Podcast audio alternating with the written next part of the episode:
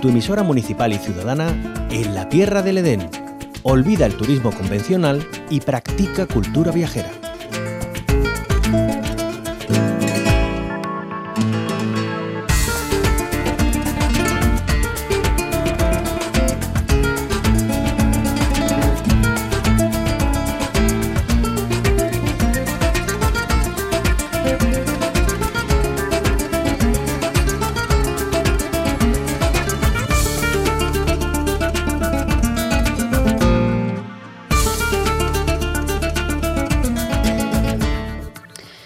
La tierra del Edén nos hace retrotraernos hoy a nuestra infancia, a echarnos a los brazos de esos años dulces en los que la imaginación era la mejor compañera de nuestros días y juegos. Esto mismo vamos a sentir si nos vamos hasta Cuevas de San Marcos, en la provincia de Málaga.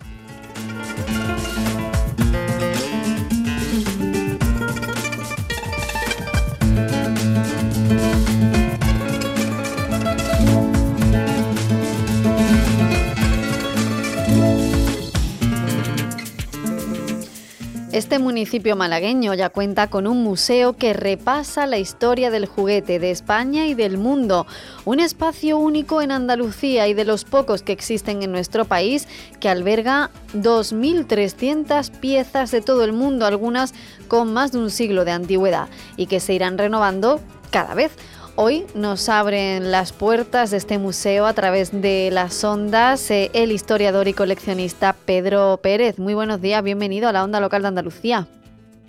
Muy buenos días. Muchísimas gracias. Bueno, ayer domingo celebrábamos el Día Mundial de la Infancia, ¿no? Y qué mejor manera que hacerlo viendo esos juguetes que se han ido reuniendo y de muchos años atrás, ¿no? Cuéntenos un poquito qué nos ofrece este, estas instalaciones.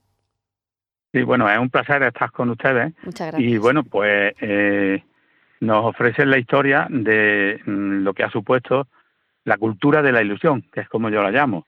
Eh, en España, pues hemos tenido una industria que ha sido la, mm, durante un siglo la primera potencia a nivel mundial en fabricación de, de juguetes y aquí mostramos pues todas esas marcas que lo han logrado y aparte hay una, hay una sala en donde está la historia de, juguetes del mundo. En, principio eh, comenzamos con 25 países, ofrecemos de 25 países juguetes.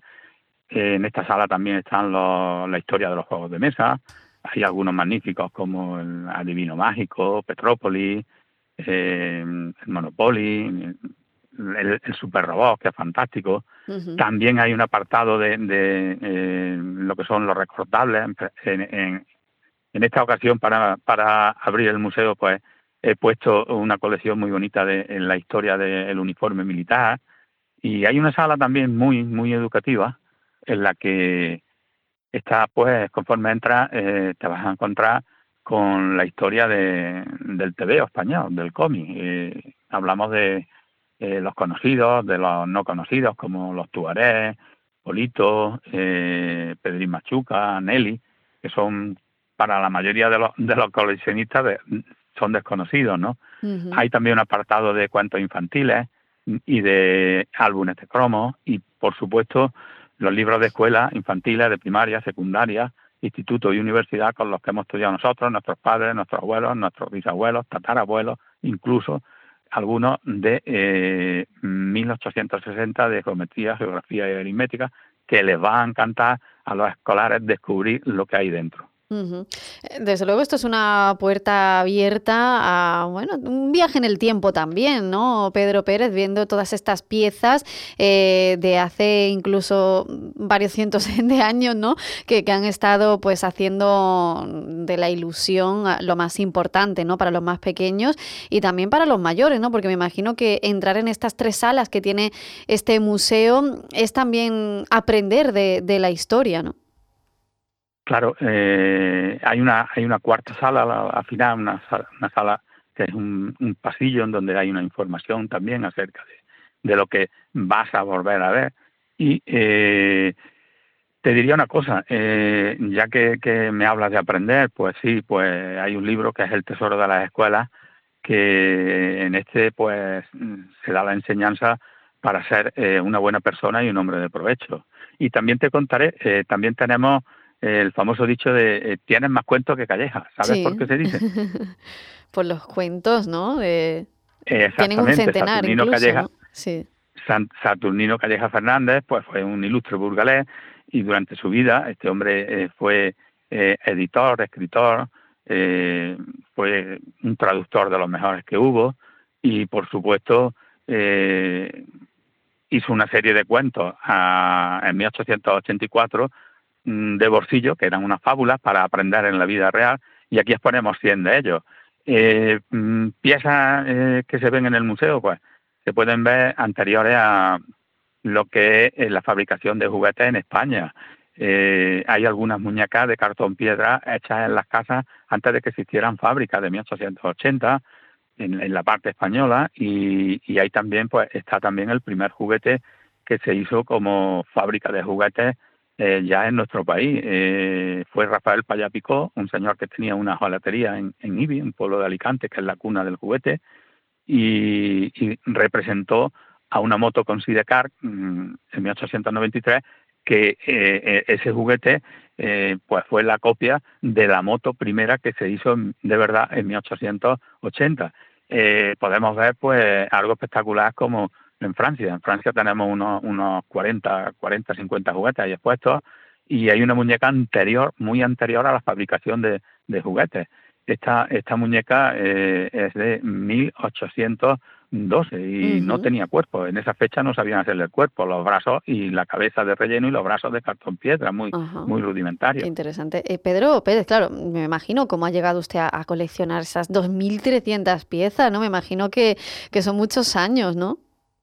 Eh, sí, bueno, yo empecé con otro trabajo, de los, de los múltiples trabajos que he hecho referente a la historia y, yo soy de Rute, mi señora es de Cueva de San Marcos, y, bueno, yo empecé con la historia de mi pueblo, la historia de la NIS, la historia del aguardiente. De hecho, yo ya he tenido en Rute varios museos. Eh, por circunstancias decidí salir fuera de Rute y, bueno, eh, he iniciado este primero en Cueva de San Marcos, pero en Cueva San Marcos, si se llega a cumplir el acuerdo que hay, pues sería tremendo convertirlo en un en un Málaga, Málaga pequeñito. La idea es hacer 11 o 12 museos. ¿Y cómo lo inicié? Pues yo me gustaba mucho guardar los juguetes, de todo, de todo. Y, yo conservo varios juguetes que están expuestos en el museo de cuando yo era pequeño. Y hay uno sobre todo que le tengo mucho cariño, que es el tanque patrulla de Rico, que funciona y que me lo, me lo trajeron cuando tenía eh, cuatro años y allí está con su caja original. Eh, a partir de los, mm, de los 15, 16, 17 años fue cuando ya, eh, buscando otras cosas del tema de, de, la NIS, de mi pueblo, pues es cuando ya empiezo también a ver los juguetes y me entra mucha gana y ahí empieza, pues digamos, la aventura esta de la cultura de la ilusión. Pues eh, ya saben, a todas aquellas personas que quieran empaparse de la ilusión, que visiten este museo de la historia del juguete de España y del mundo en Cuevas de San Marcos. Pedro Pérez, recuérdenos eh, cuál es el horario del museo para poder visitarlo.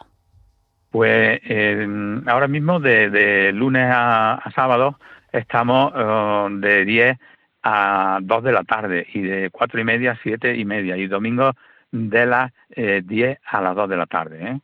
pues ya y decirle, decirle que hay eh, otros 2.000 juguetes, aparte de esos 2.300 hay otros 2.000 juguetes preparados para ir cambiando todos los meses a partir de enero eh, entre 50, 60, 70 piezas nuevas y las vamos a identificar para que la gente mm, vuelva a ser reincidente en el museo. ¿eh? perfecto, pues así también para que haya lugar a la, a la sorpresa. Pedro Pérez, historiador y coleccionista, promotor de este museo en Cuevas de San Marcos. Muchísimas gracias por habernos acompañado y que vaya muy bien.